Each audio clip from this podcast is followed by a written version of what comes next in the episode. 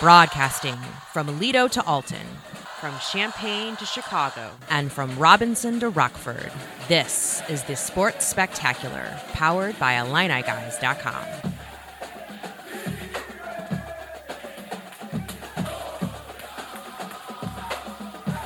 Glad you're with us here on the Sports Spectacular. We often talk about all the stuff coming up and complain about how in the world we're going to get to it all. Well, we're not even going to complain, and we're not even going to make Brad Underwood wait in that room over there until the commercial breaks, like we do everybody else. He's just two minutes away. That's how little time, we, free time we have. Larry Smith, Mike Kegley, Brad Sturdy, fellas. Let's start with football. The Fighting Illini, with now three numbers attached to them for the first time ever. Number 14 in the AP poll, number 13 in the coaches poll, and for the first time in school history, ranked in the college football playoff poll at number 16 it's really astonishing where they've come under Brett Bielema in the year two. I mean, this is a team that is just getting it done on both sides of the ball. The complementary football that Brett Bielema wants to play. You know, they control the control the the game. They've controlled every game uh, except one, really. I mean, you know, and that was the game where they got a rough call. They lit. They should be eight. No, guys, it's really kind of crazy thought. Well, think about it. Less than two years ago, Coach B was driving to Penn State to watch that game and get interviewed by various organizations about taking over the University of Illinois head coaching job. Did anybody listening to that interview think that he was going to be ranked in the CFP rankings less than two years later? And did anybody think that that crazy last minute loss in Indiana could keep this team out of the college football playoff. Now, it's a lot, lots got to happen, and and I'm not saying that's going to happen. But the point is, to Brad's point, you'd be eight and zero oh right now if you just played yep. those minutes differently. So it's crazy. But despite all that, the Illini control their own destiny to get to their first ever Big Ten championship game. Next step is Saturday versus Michigan State, 2:30 p.m. kickoff. An expected crowd well over 50,000, maybe even a sellout. Illinois, a 16 point favorite. Spartans have lost five of six on the field, losing eight players to suspension off the field due to last week's tunnel fight at Michigan. Yeah, you know, it's it's it's that was really an ugly scene. It seems like we have that every week at a Michigan game in the tunnel. So it comes the new thing. Maybe they need another tunnel. Uh, but uh, but uh, yeah, Michigan. that stuff was just ugly. It's hard to hard to watch that and think that anybody could think that was okay. So you know that's why you get suspensions and and this is a guy who's got a their coach Mel Tucker's got a ninety million dollar deal and boy, they, they got to be a little restless there in, in Sparty land. Yeah, pressure's on them. Um, and certainly you don't want to see a team break. I think the interesting uh, juxtaposition was when Tommy DeVito got knocked into the cabinet on the side of the uh, Nebraska game with a late hit. The Illini players didn't go after the guy who did it. You saw discipline. And Michigan State, you saw a breakdown. That's true. Let me correct this. Spartans have lost actually four out of five. Maybe I'm projecting to Saturday evening, five out of six.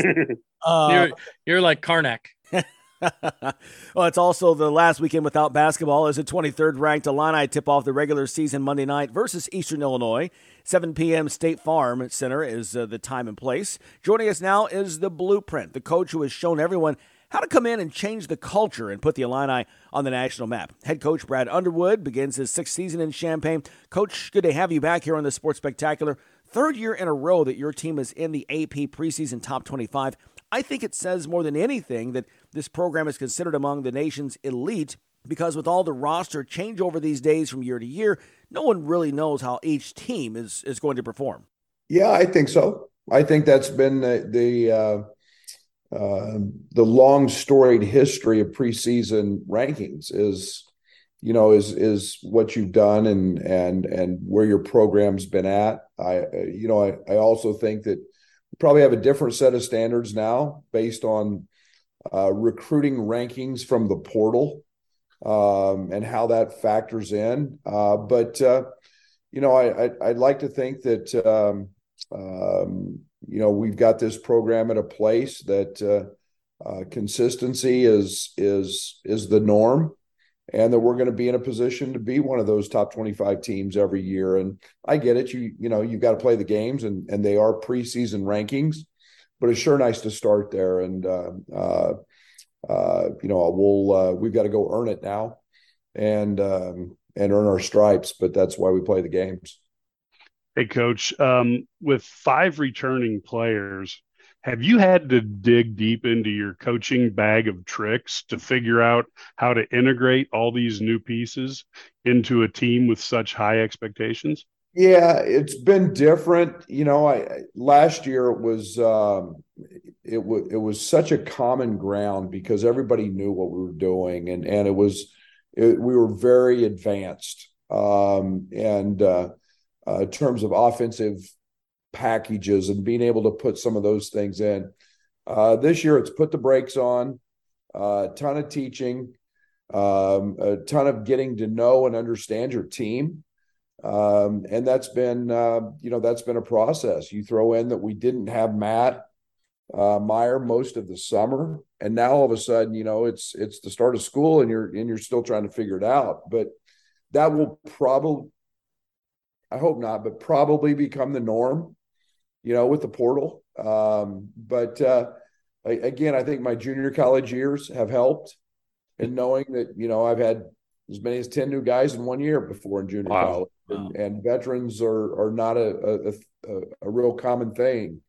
Uh, but um, uh, we got really coachable guys. We've got a freshman class that's very mature and um, you know we've got enough experience and enough leadership that um, you know I hope it carries us uh, carries us through until those guys, those freshmen, keep uh, gaining on their experiences. Well, I know for fans of the program, it was obviously exciting last week to see this team finally come together after you know all the obvious drama in the spring and and Kofi deciding to to leave. Uh, and the guys coming in, Terrence Shannon, the rumors and things like that. And um, great to see. the first thing that that I noticed within the first few minutes. Obviously, it was a little bit sloppy early on. Um, and you've been talking about this, and of course, uh, Brad, our insider, talking about this. It's just the boy, you guys are you're long and quick, and and and no offense against uh, some teams in the past, but that length in the in the backcourt, what a difference it makes um, when you've got a guy maybe he's not six one but six six guarding that number two spot. Yeah, there's that's a um, positional size is what I'm calling it. And uh, you know, I think one of the things that that even with our freshmen, and I you look at Sky, you know, Sky's 205 pounds. Uh, you look at Ty Rodgers, you know, 6'6, 220. You look at Jayden Epps, he's a, he's a really strong 185. Um, you know, they're not typical freshman bodies. Uh, you know, then you start throwing, you know, RJ out there at six six six seven, and you start throwing Terrence Shannon at six seven uh, you know Matthew Mayer at six nine, and and all of a sudden it's it's it's Coleman, it's it's a whole bunch of length, um, pretty quick, um, you know, and and so it's um, it's got to be one of our team's strengths uh, is is that positional size, and uh, we're still toying around with a lot of different things, you know, playing Dain and Coleman, and and uh, you know you start looking at you know playing Ty Rodgers at the point some uh, you know, and you can get really big. And uh, so we've we've got to uh, keep growing that that that package, and and uh, yet it's uh, it's very different. Uh, we're trying to play faster. Uh, we've got wings who are very good in the open court. Uh, Terrence Shannon really didn't get loose a whole lot in the Quincy scrimmage. In our secret scrimmage, uh, he was phenomenal. I mean, he was he was he was maybe the best player on the court, probably was the best player on the court. Uh, but uh, again, that's um, to this team's advantage, and and and then we can do different things offensively and defensively as well. We're talking with Brad Underwood, coach of the Fighting Illini basketball team, on the eve of their season opener. More with Coach after this on the Sports Spectacular, powered by IlliniGuys.com. Slow down, they say. You're getting older. Relax. Seriously, you're on a mission. You've got places to go grandkids to see. At OSF Healthcare, we want you to be the best you possible, whoever you are, wherever you're going, whatever your mission is. We're here to support it because that's our mission. Your life, our mission. Learn more at osfhealthcare.org/your way.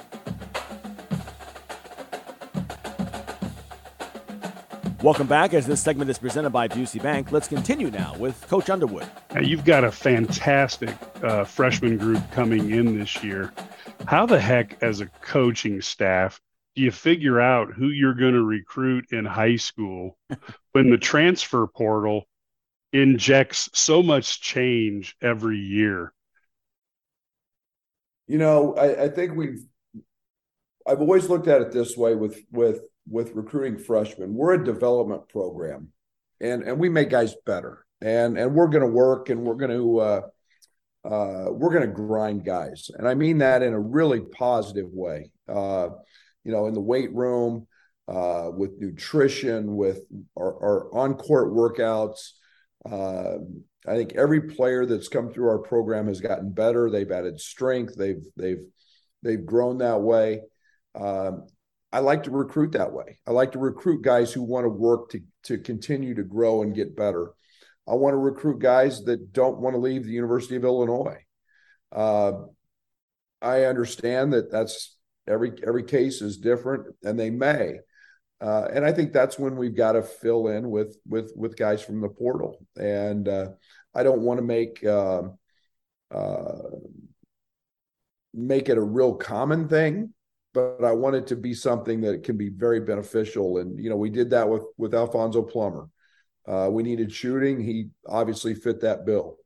Uh, Terrence, Matthew, uh, getting those guys in the spring, they fit what we what we needed, and and and uh, and made us better with you know two skilled guys with size that can shoot it, drive it, play with versatility, uh, and then probably the most important thing come from winning programs, and uh, that success is something that uh, we look for a lot in the portal.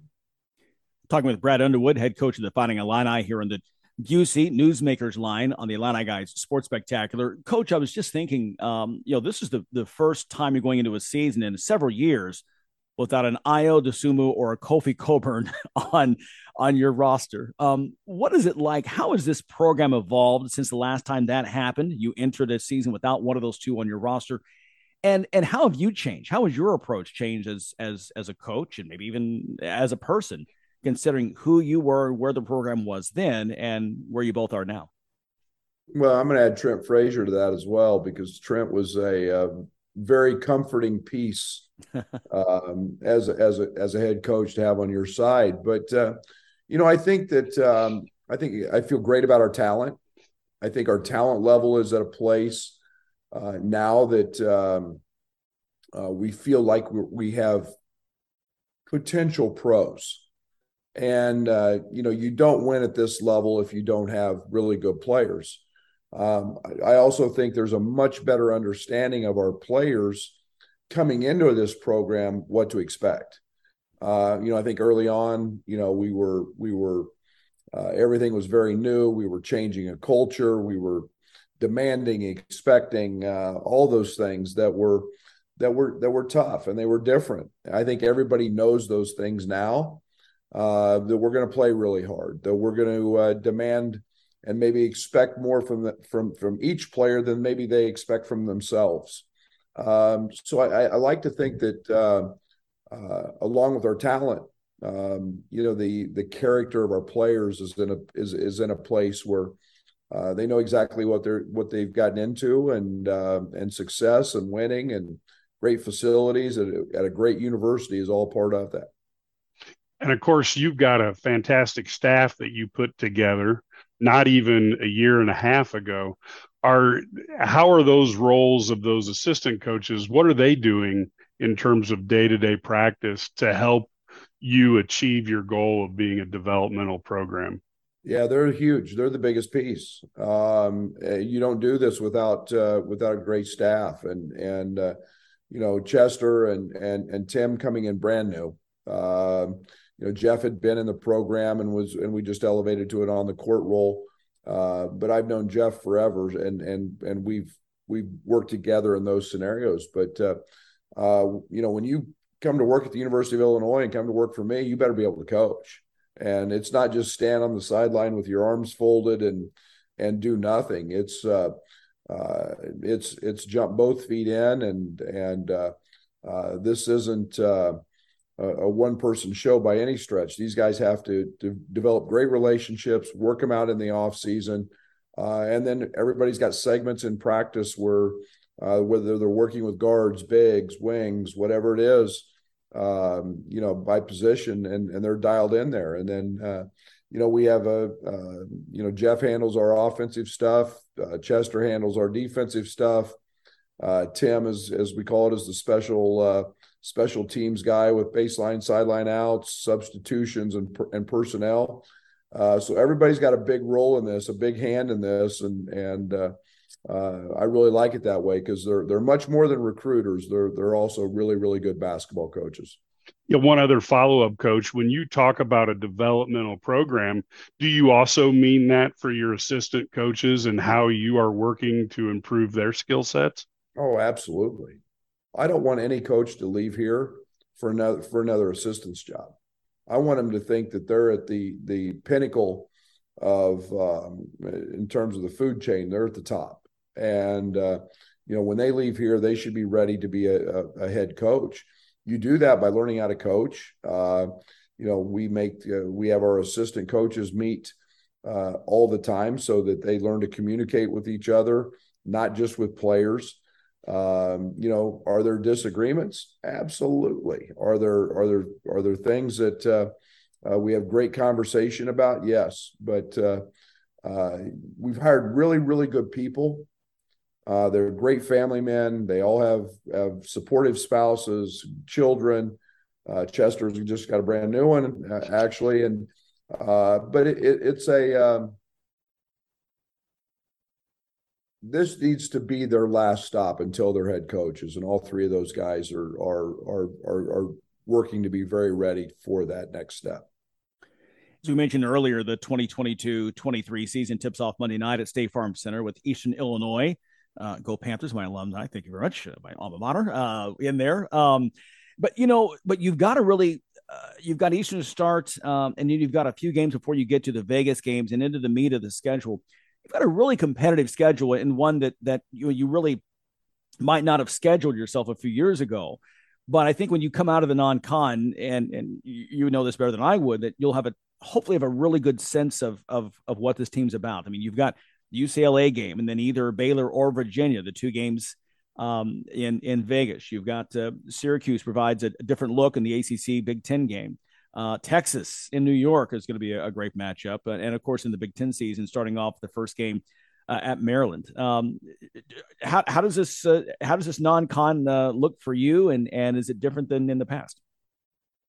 Yeah, I, I think the one thing we've tried to stay very consistent with uh, in scheduling is is playing great people. Um, to to me, the the the ability to win a game and I get it. Sometimes we're all based on how many games we win and, and, it looks great your your schedule.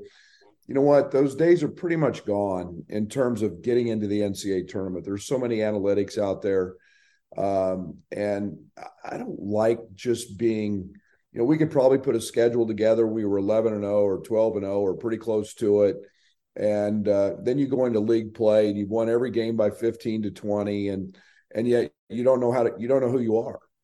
And um, uh, i've always tried to schedule hard and challenging. And i think it it, it pays its dividends.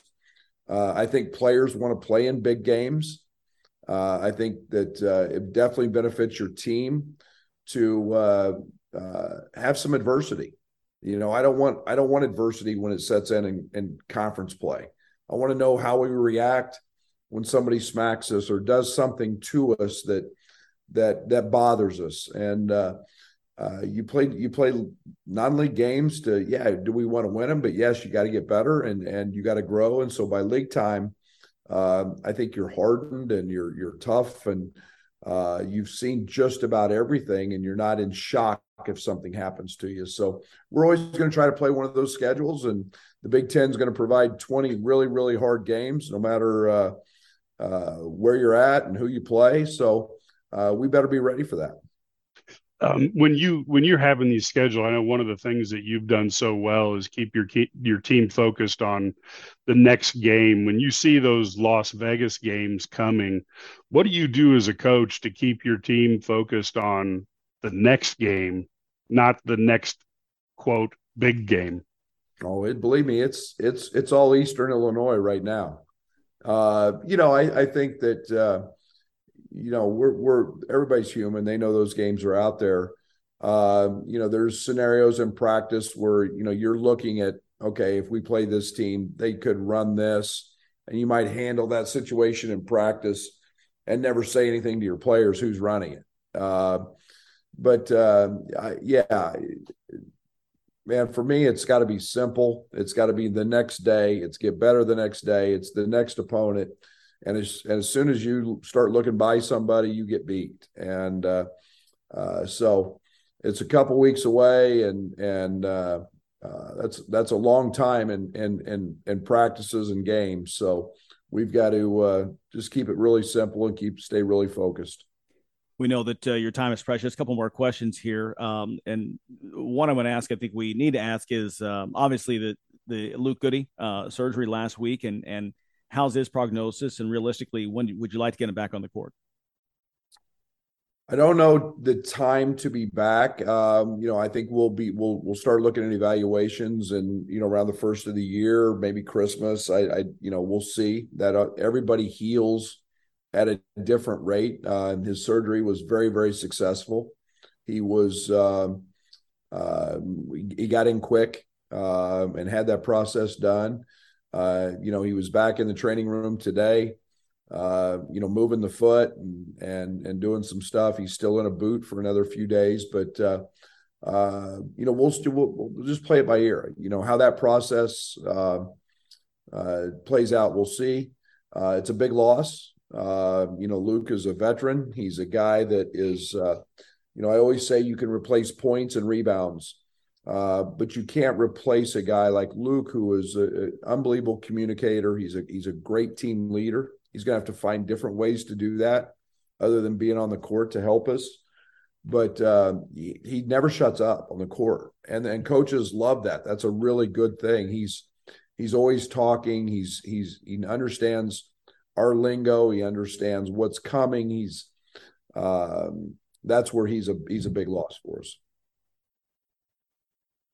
One, I guess, I guess the other thing is, um, as you're as you're moving forward, you know, and, and you've got uh, you know you've got him kind of waiting. What what do you do? How do you utilize a, a person like Fletch to help uh, Luke as he rehabs this injury?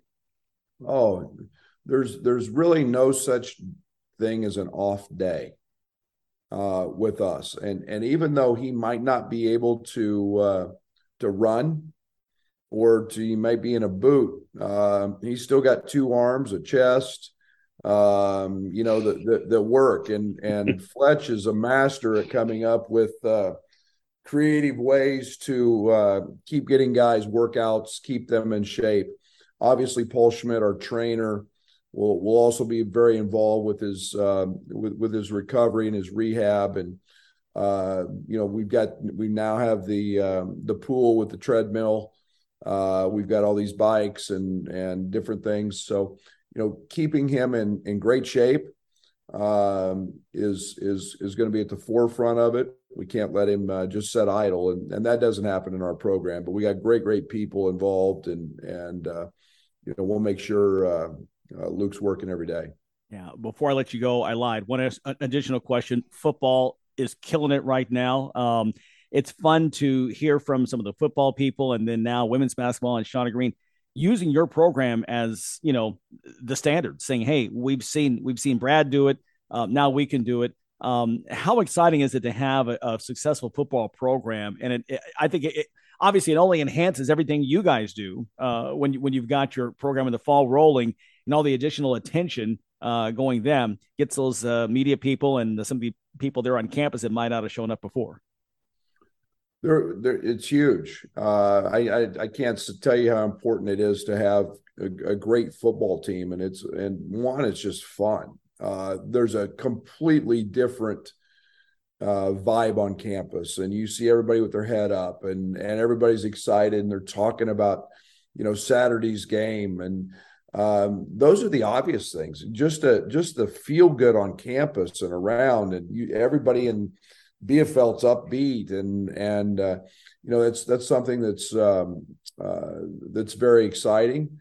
Uh, you know all the obvious. You know it helps in recruiting, and you've got a packed stadium, and uh, you know, winning becomes very, very contagious. And, you know, Shauna's going to do the same thing and on the women's side. And, and she's going to build a heck of a program. She understands how to do it and, and build it with culture. And uh, Brett has done that same thing. And, and, you know, it's, um, uh, it, it's fun to be around that success and be able to feed off of that. And, uh, you know, Brett and I talk a lot and, and it's, it's, it's great just to hear the excitement and it's fun as a coach to just see the the the chemistry that that team's playing with and and how they've grown and with their confidence. And uh, man it's very contagious. And those athletes hang out with each other. They talk a lot. Um, and uh, yeah it's that's that's what's fun is is being on a college campus when when uh, everybody's winning. So uh, we're definitely a football school, that's for sure. I love it. No, no arguments at all, and that's a great place to leave it. That, and you mentioned the word I was looking for, culture. You've done a great job of restructuring this program and bringing that culture, changing the culture.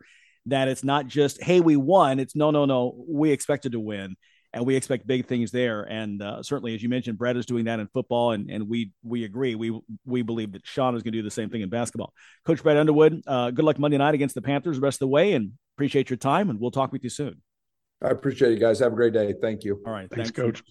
Coach Brett Underwood here on the Busey Newsmaker line. Uh, again, presented by Busey Bank, proud sponsor of the Fighting Illini and this program as well. We're taking a quick time out right now and much more continuing here on the Illini Guys Radio Network.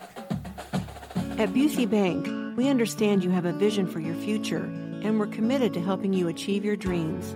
Since 1868, we've invested in recruiting and retaining the best and brightest associates. Busey's unique culture is one that values and supports you, provides opportunities for growth, and is much more than a job. It's a career. Build relationships, build community, and build your career at Busey Bank. Proud to be the official bank of the Fighting Illini. Hey, this is Tim Sinclair, public address voice of the Chicago Bulls and Fighting Illini basketball, and you're listening to the Illini Guys Sports Spectacular. Well, it's a pretty cool evening right here, or morning, wherever you would like to think, as we are recording this in advance here for the Illini Guys Sports Spectacular. Larry, Mike, and Brad on uh, on this segment presented by OSF Healthcare. Uh, Coleman Hawkins, junior forward, and um, someone who we've talked about a lot, guys, is um, so incredibly talented and uh, I, I really think this is a year he's going to show um, what he's going to do. Um, so excited to have him here on the show. Hey, Coleman, glad to have you with us. Yeah, thank you for having me. I appreciate you guys. Absolutely. Hey, let's start right now with uh, you know, you know that Illinois is a basketball school, although you know Brad Underwood does admit it's a football school right now, right? Um, but for the first time, you guys are going into basketball season, and you're not the biggest thing on campus because football's playing so well. What's that like? Yeah, I mean, I, I have a, a, ton of excitement for the football team. You know, I've uh, part of the reason why I uh, went to Illinois was get you know when I first came here, I had that atmosphere on campus. You know, going to the football game. Uh, you know, I didn't want to go to a school without a football team, uh, but I'm excited to see uh, the way that you know Chase Brown, Tommy, uh, all those all those guys have been playing well you know, and and there's not any sense of uh, jealousy. It's all love. Um, you know, I, I love especially the way our fans have rallied around it and you know been buying up tickets and supporting the football team. And you know it, it's great that they're finally getting a lot of attention and, and national attention too. Uh, hopefully they'll get a college game day down here uh, for that purdue game.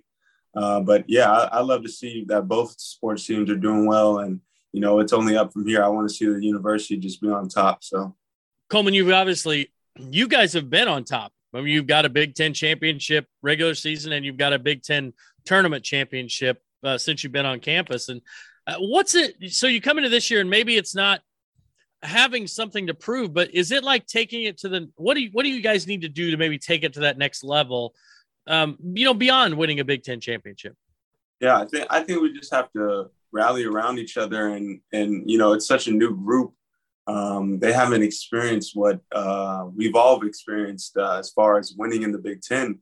Uh, so I think kind of having a sense of leadership, but at the end of the day, it's ultimately just playing hard. Um, we, we just have to go out and compete against everybody we play.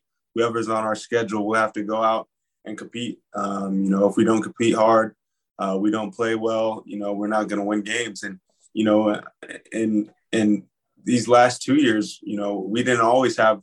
I, I feel like even last year we didn't have the best team in the Big Ten. I think we just played harder than everybody else. These last few years, I think Coach Underwood's team just played harder than anybody else, and that's what caused us to get the most wins in the in the Big Ten uh, in the last few years. So just going out, playing hard, uh, rallying around each other, and just focus on that opponent, um, being locked in on detail and playing hard. Ultimately, that's that's how you get the wins.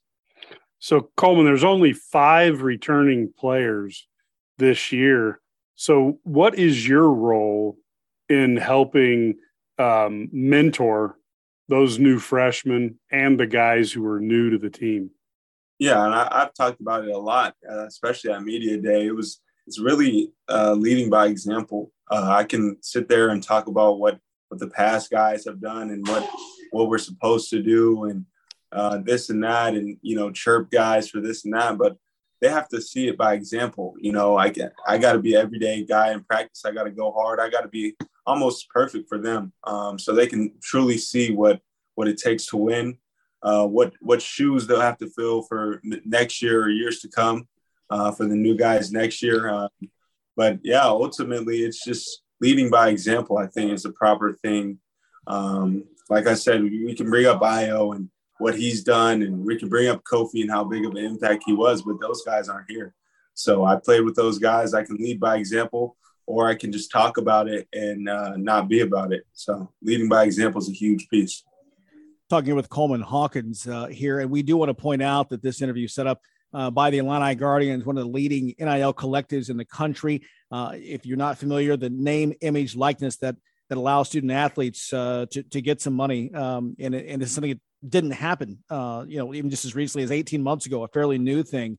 And uh, certainly, we're thankful for all the things the Guardians do. And you can go on their website and, and take part and get involved in this uh, IlliniGuardians.com. Uh, Coleman, I wanted to ask you kind of about that a little bit um, and, and NIL and talk to us from a student perspective, uh, student athlete's perspective uh, of the difference that has made for you and even uh, some other student athletes uh, on campus or that you know around the country.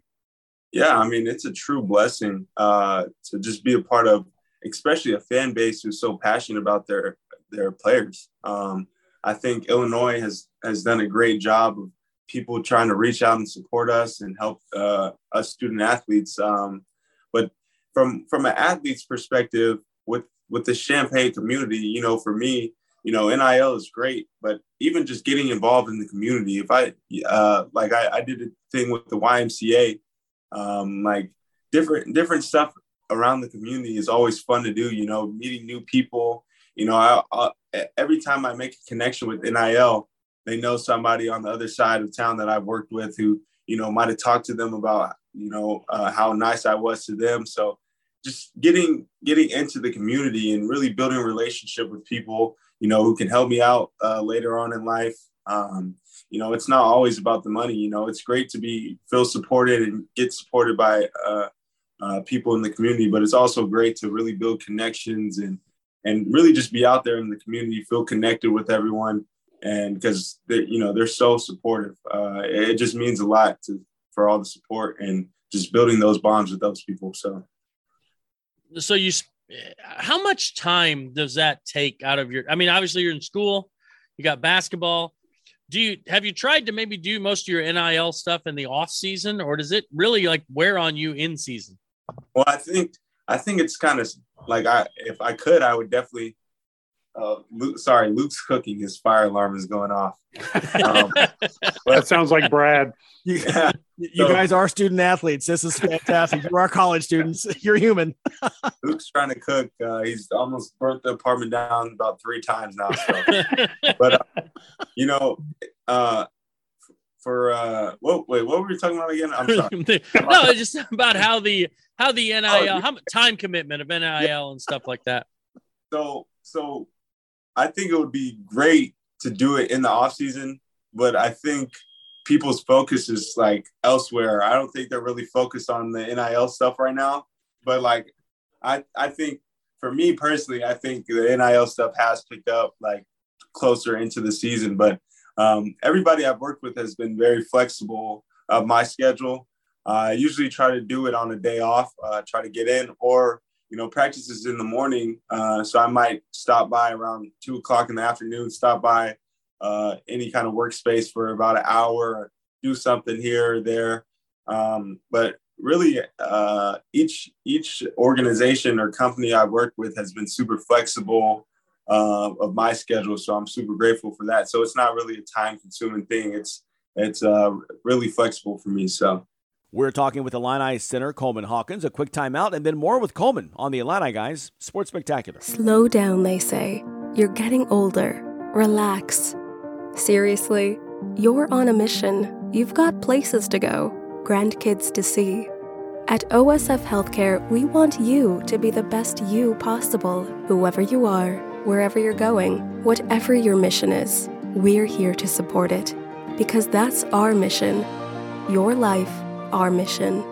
Learn more at osfhealthcare.org slash your way. Planning to repair or upgrade your home or place of business? Whether it's a leaky roof, windows, or door, worn out siding or paint, outdated kitchen, bathroom, or basement, look no further than HX Home Solutions, your one stop shop for remodeling inside and out. Trusted by Chicagoland since 1950, find out why HX gets an A plus rating by the Better Business Bureau. Call today 224 880 6000. That's HX Home Solutions 224 880 6000. Mention code NCAA and schedule your free estimate. Once again, 224 880 6000. HX Home Solutions. BigSportsRadio.com is a one stop shop providing daily updates of your favorite Big Ten teams. Register today for free and get a chance to win weekly cash prizes. Details at BigSportsRadio.com.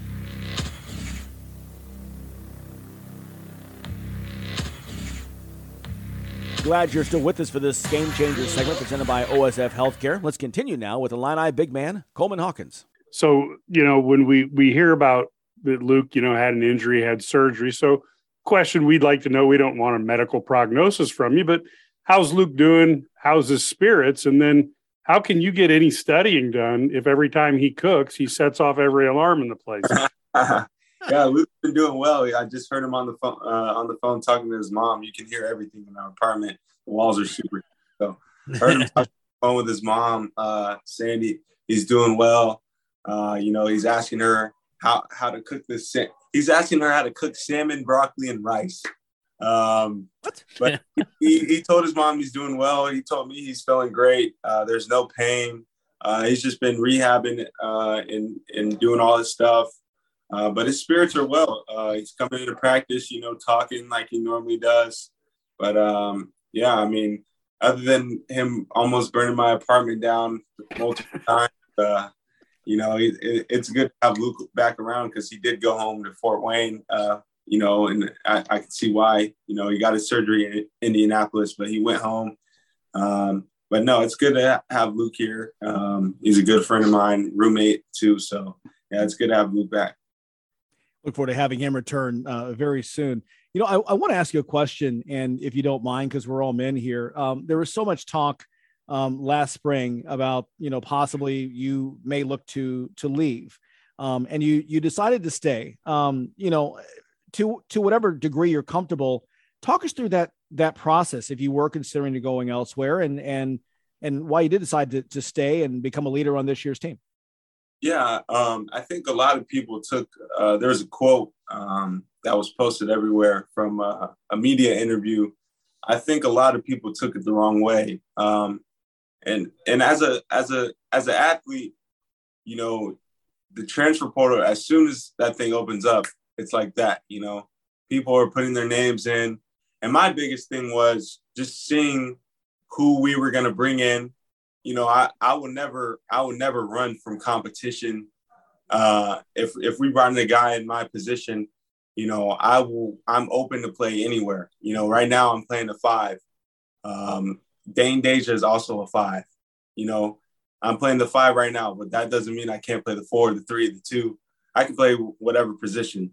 My biggest thing was just seeing who we were going to bring in. You know, if we are bringing in a, a fifth year senior guy uh, who, who's like me. Um, you know, they're not going to be a fifth year senior guy to sit on the bench and wave a towel and watch me play. You know, you know they're they're going to be there playing. Um, I wanted to see what kind of roster we had.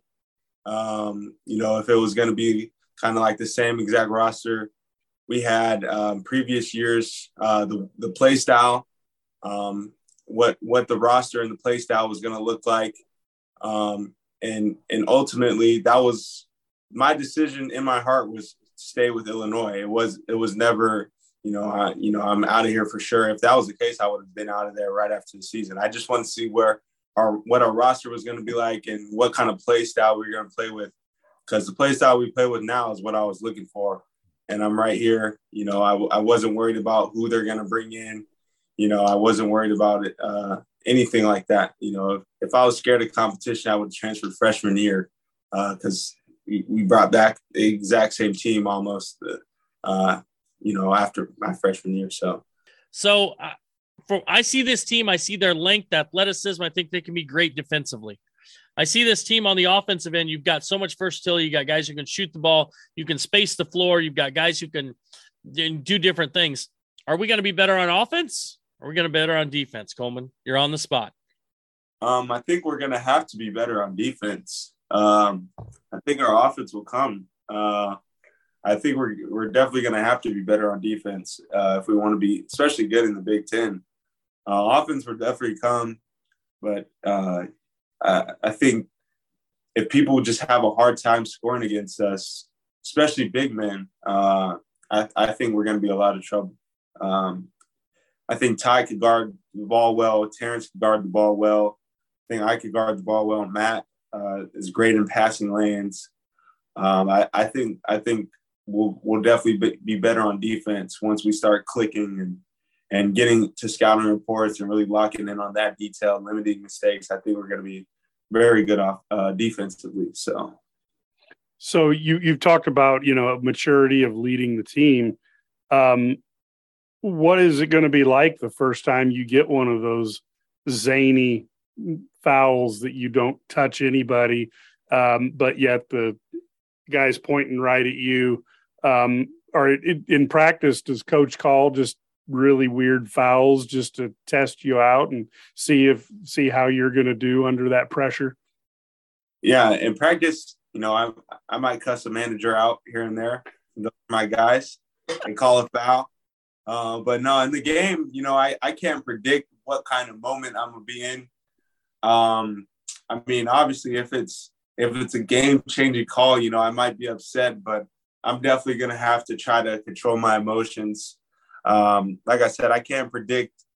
Uh, you know, I might be too deep in the moment, might let something slip out, but uh, and I'm just being real with you because uh, that's just the way I am. You know, I compete real hard, and I lo- I don't like to lose. I love to win. So, I, I you know I can't I can't predict, but I'll definitely say I'm gonna try my best to try to control my emotions uh, and try to just show the guys to keep it cool and and if someone has a moment like that, just try to talk to them, calm them down, pull them aside, you know, stuff like that. Or uh, I've, I've even had conversations with the ref at uh, in the ref at the Kansas game, and he told me I, I was one of his favorite players, and if if I just went up and talked to him sometimes, you know, I, it would be a lot easier for me to get calls and and just have mature conversations with refs. So maybe you might see me in the middle of the game, you know, having a nice, friendly, mature conversation, and next time down no, well, I, when when Sturdy was in when Sturdy was in high school, what he would do, and I thought this was genius move, is he would have a roll of twenties, and he would go talk to a ref, offer him a twenty, and then walk away, and he got a ton of calls. Never, yeah, ne- never well, fouled out. Never fouled that one time. If uh, if Illini Guardians keeps helping me out, I might I might be. and you just tell really? you tell Coach Underwood that that was Sturdy's idea. All right. That's right. Yeah. He, he may not be so nice in the locker room. so just blame it on Sturdy. Yeah, um, just blame Sturdy. You know, that's what they do here. That's, that's what they do here. That's right, all the time. Um, you know, Coleman, the one thing that we've talked to for quite a while now, and the one thing you haven't talked about um, is your own personal future. And and again, I think that I'm just guessing that that may again speak to the maturity. Um, you know, you're getting some there is some buzz about there about you at the next level um, it's always been there. Um, I, I, think that that scouts and people who watch the game uh, respect and and admire your uh, your versatility. But again, you've added to that, and and it appears become a more complete uh, player. Um, how gratifying is that for you to be in that position now that that you are being seen as one of the best players in the conference and perhaps even the country? Yeah, it, it just excites me because um, just watching the draft last year, uh, I think it was 25 or 26 guys I've either, either played with or played against, whether it's on my team at a at a camp, against them in high school, college. Um, so it's just motivating. Uh, you know, that's always been a dream of mine to get to that next level. Um, and and I, I just see it as like a, a sign of respect. You know, I'm, I'm get, getting a lot of respect. Um, you know, people respect my game, and you know, some people could see it and be like, "Oh, he averaged this amount of points and this and that," but they don't they don't understand like the impact um, uh, in which I can bring to the table. Um, you know, whether it's it, it, doesn't show up on the stat sheet, you know, um, and and I think a lot of the scouts are aware of that. Um, a lot of people who really truly under, understand the game are aware of that. So I think it, it just it just feels like I'm I'm, I'm more respected uh, for the way I play. So it, it means a lot to get that kind of notoriety and be a be out there and the media outlets to, to talk about me. But um, it, it just it, it, means a lot. Uh, but I honestly I do try not to uh, you know let it get to my head as well. So. Is there an area that you, you know, when you look about playing at the next level or even just this season, is there an area where you feel like this, this offseason has been productive for you as far as making a transformation, improving a skill, whatever it is? Um, I think my three point shooting, uh, I think uh, I, I've just gotten more comfortable. I think I've always been a three point shooter. I just, um, if you, if you understood what, what kind of I went through last year, you know, someone who goes from starting six minutes a game, whatever, you know, of course they're not going to shoot the ball well. Um, you know, the confidence isn't going to be there. But this year, I, I think uh, shooting the ball, um, I've been I've been shooting the ball well. Um, I've actually gained uh, 15 pounds. Um, I'm 230 now. the summer summer I was uh, I was slacking in the summer. I, I went home. I was 220. Came back. I was 215. You know, I was just playing basketball all day. Uh, but right now I'm 230. So getting my body right. Um, but this off season, um, I, just everything physical, um, and and and you can never say, you know, you, your your game is finished. So any any part of my game, I'm looking to expand it, um, uh, get it better, polish it up. Uh, so truly, uh, if we're being real, I feel like I've I've improved almost everywhere in in my in my game. So. You know, that's one thing that Brad and I have never experienced where we go somewhere and we come back at a lighter weight. So we've never had that happen to us. Um, question for you: the new facility, practice facility, with the weight room, with the training room, you know, uh, the all the all the the the things that are there. What does that mean to you as a player on one of the premier teams in the country to have a practice facility that actually mirrors the reputation of the Illini? Yeah, I, I think you hit it right there. I think we we very much deserved a, a brand new facility. Uh, I think it it it's more of a homey feel as as well. Like uh, you know, you feel at home when you're there. You know, you don't want to leave. You know, I can go get a snack and just chill in the team lounge. You know, we got a hundred TVs around the facility. I can go and and watch some football, some basketball. I can just go chill. Um, I can go get shots up. I can play video games. I can do this, that, go get treatment. Like you, it, it just makes you feel at home. Um, you don't want to leave. You know, you you don't want to go in your apartment and sit in your bed all day.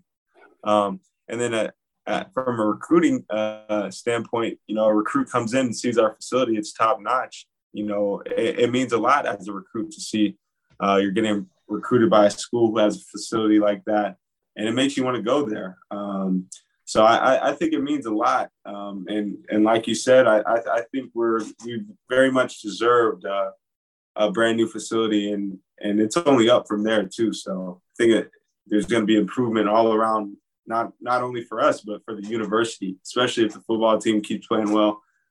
Uh, volleyball, everybody, golf. I think it's just going to bring the university up. So I'm excited for it. The journey begins on Monday. Illinois hosting Eastern Illinois, seven o'clock start. uh, at uh, State Farm Center. And as Coleman just mentioned, so many great games coming up. The Illini will be tested, well tested in the non conference slate. And then, of course, here comes uh, the gamut of uh, the Big Ten and the challenges that await there. Uh, Coleman, what an exciting time, as we talked before with uh, Coach Underwood. First time since 2006 that this team has been in the preseason three consecutive years, preseason top 25. And that's a great testament to what all the players have done, to your contributions to this program. And uh, we look forward to watching you uh, beginning on Monday night and throughout the season, and to see you and the team progress and perhaps uh, have a very special night on a Monday night in Houston sometime in early April. Yeah. Thank you guys. I appreciate you guys, man. It, it, means a lot for you guys to reach out, get this opportunity, speak out. You know, um, I, I'm just thankful for you guys. Thanks for all the support. Absolutely. Hey, it's Coleman Hawkins uh, there again, junior forward center as well for the Fighting Illini. Again, number 23 in the nation. And um, what a what a fantastic uh, run this has been for Illinois basketball in recent years, and then getting a chance to see uh, uh, some other programs follow suit as well. Lots of excitement right now in Champaign Urbana. Coleman, thanks again. Much more to come after a timeout. You're tuned in to the Sports Spectacular on the Illini Guys Radio Network. You're listening to the Sports Spectacular, powered by IlliniGuys.com on the Illini Guys Radio Network. Now, let's get back to the studio. Taking a look now around the Big Ten, the two East Division powers continue on a collision course. Number two, Ohio State at Northwestern. Hey, folks, if you think Ryan Day's been running up the score on everyone this year, his Buckeyes might score 80 in Evanston if they if they put their minds to it. Yeah, they Iowa had like Iowa scored 30 some. So if Iowa's scoring 30 plus points, Ohio State might score 100 just you know hopefully northwestern might try and run clock in the first quarter to make sure they don't get to 100 so no no it's i don't know man. It's uh they're, they're a juggernaut right now. And even when they get you know they struggle at times like against penn state a little bit they they score 28 points in the fourth quarter and then just pull away at the end. So it's really amazing what they're doing. They scored 28 points in under four minutes so if you figure that out, that 80 points Larry's talking about might be in the first quarter. well, and we've seen Ryan Day, you know, against Iowa going for it on fourth and goal or fourth, uh, you know, fourth and, and inches inside the 10, uh, up by four touchdowns. We've seen him throwing against uh, Wisconsin again, up by four scores uh, in the fourth quarter. So you know, just because fake they're punt, up, we've had a fake punt in the fourth exactly. quarter too. Yeah, just because they're up sixty to seven in the fourth quarter doesn't mean that, that the guys are coming out. They're, they're still throwing. They're still going after it. Uh, number five, Michigan. And by the way, we'll use college football playoff rankings the rest of the way in case uh, some of the numbers get confusing. Don't don't do that. Uh, gets out of Ann Arbor after back-to-back big wins and and back-to-back stadium tunnel fights to the safer confines of Piscataway, New Jersey, and the Rutgers Scarlet Knights who goes to New Jersey for safety? who knew? Who knew that was a thing? No, I, I think uh, Michigan's just they're also really good. I, I, think they're a little bit underrated in in the sense that from being talked about. I mean, they're undefeated. They're rolling too. They've won a you know they've won all the games that have been put in front of them. Very dominant. So uh, you know, it's just setting up for that game, the game um, at, at the uh, end of November with Ohio State. Yeah, and Jim Harbaugh seems to want to, uh, you know, have a chip on his shoulder with his team. He seems like he's going to get that on there, and I think he believes that the weakness of the Buckeyes is their toughness, and I think he wants to exploit it. And we'll find out if uh, the Buckeyes have matured, and maybe that won't be a weakness anymore. Yeah, this is a, like you said, a couple of good matchups here. And um, by the way, remember we started the Michigan season with two quarterbacks uh, young kid McCarthy uh, wins the job, and they've never looked back. No one has ever questioned anything about it, even though the guy he replaced, uh, McNamara, led them to their first ever college football playoff appearance last year. Just a plethora of riches in Ann Arbor uh, for Jim Harbaugh and his staff. Uh, number 16, Illinois, winning a combined seven games the last two seasons. They've already matched that, going for eight and one and retaining sole possession of first place in the West against Michigan State. Yeah, Michigan State, of course, a depleted roster with eight guys out and eh, suspended or, or more as we get there. And Illinois is really playing well. They're just they take care of business and they're getting things done. They smart, disciplined football, run the ball behind Chase Brown. Tommy DeVito seems to never throw an incomplete pass. Um, and and they just and their their defense is the number one defense in the country. So that's a recipe for Bret Bielema winning football games. it's a little bit like watching the 2007 New York Giants. You know, they basically Eli didn't throw many interceptions in the playoffs. There are very few turnovers. The defense was excellent, and the offense was good enough to outscore the other teams. You've also got a, a really good game. Um, I thought a really tough game for Penn State coming off that like emotional loss when it looked like they had a chance, you know, a week ago against the Buckeyes. Now they're going to Indiana, a team that's already beat Illinois. So I, I think that's a this kind of a trap game for the Nittany Lions. Can they come up and uh, you know and, and take care of business in Indiana? Indiana's going to be fired up to, to play that one. But I, I think the Nittany Lions just have too much talent for the Hoosiers. Meanwhile, Iowa's at Purdue, and Iowa and Purdue both need this victory badly. Uh, it's going to be an offense versus defense. Iowa has a fantastic defense. Purdue's got a fantastic offense. And boy, the team that loses is going to be really hamstrung. Meanwhile, the, the best six and two team that nobody's talking about, Maryland. The Terrapins are at Wisconsin. Uh, all, all, the Terps have done is go out and, and play some good football. They, have been the closest so far to try to beat uh, Michigan. Played them well until late in the fourth quarter before the Wolverines uh, finally prevailed earlier. Uh, they're 0 3 all time, uh, Maryland is, against the Badgers, including last time they met back in 2017. Uh, they played up in Madison and it was a 38 13 Badgers win. But what a job Mike Locksley has done. He's behind the three ranked teams and, of course, the two powers in Ohio State and Michigan. Uh, but Maryland, they get a win here. Not just they make some school history with the victory over Wisconsin, but go to seven and two. And uh, it's unfortunate with the those three teams, and of course what Illinois is doing in the West, that uh, they haven't gotten more attention nationwide for the season they're having. Yeah, Wisconsin, Jim Leonhard fighting for his job. Trying to keep that job too. So big game for them as well. Uh, PJ Fleck Minnesota. They're at Nebraska, and you got another coach trying to maybe find a find his job or keep his job. You know, interim from the interim tag or find a role in the new, new program at Nebraska. And I think PJ Fleck is. Uh, Minnesota's kind of fallen. They were really hyped early and they were playing well, and they've kind of just slid back. and You're kind of wondering where they went. And this is an important game, I think, for both these schools if they want to kind of uh, right the ship down the stretch because Minnesota's still got a chance to win some games, get to a nice bowl game if they can take care of business. No question. That's a look around the Big Ten. Fellas, as you look at this slate of games this weekend, any upset specials stand out to you, or is it going to be status quo? I'll be honest. The game I see um, is uh, I think Iowa may beat Purdue. I, I, love Iowa's defense. I think they have an elite defense, and they're little, getting a little better offensively. And Purdue's not very good on defense, so I think it's a combination where even though it's at Purdue, I feel like Iowa's just they're a team that finds a way to win these types of games, and I think that's a that's my kind of possible upset there. Yeah, I got to go with that as well because uh, Ferentz just there's a reason why he's been so successful over 20 years, and this is the type of game that a successful coach and a successful program win. And so I, I'm not betting against him. Wouldn't that be something in the West? Purdue going to Illinois next week. Right now, they're the only team that's within a game of the Illini atop the West Division.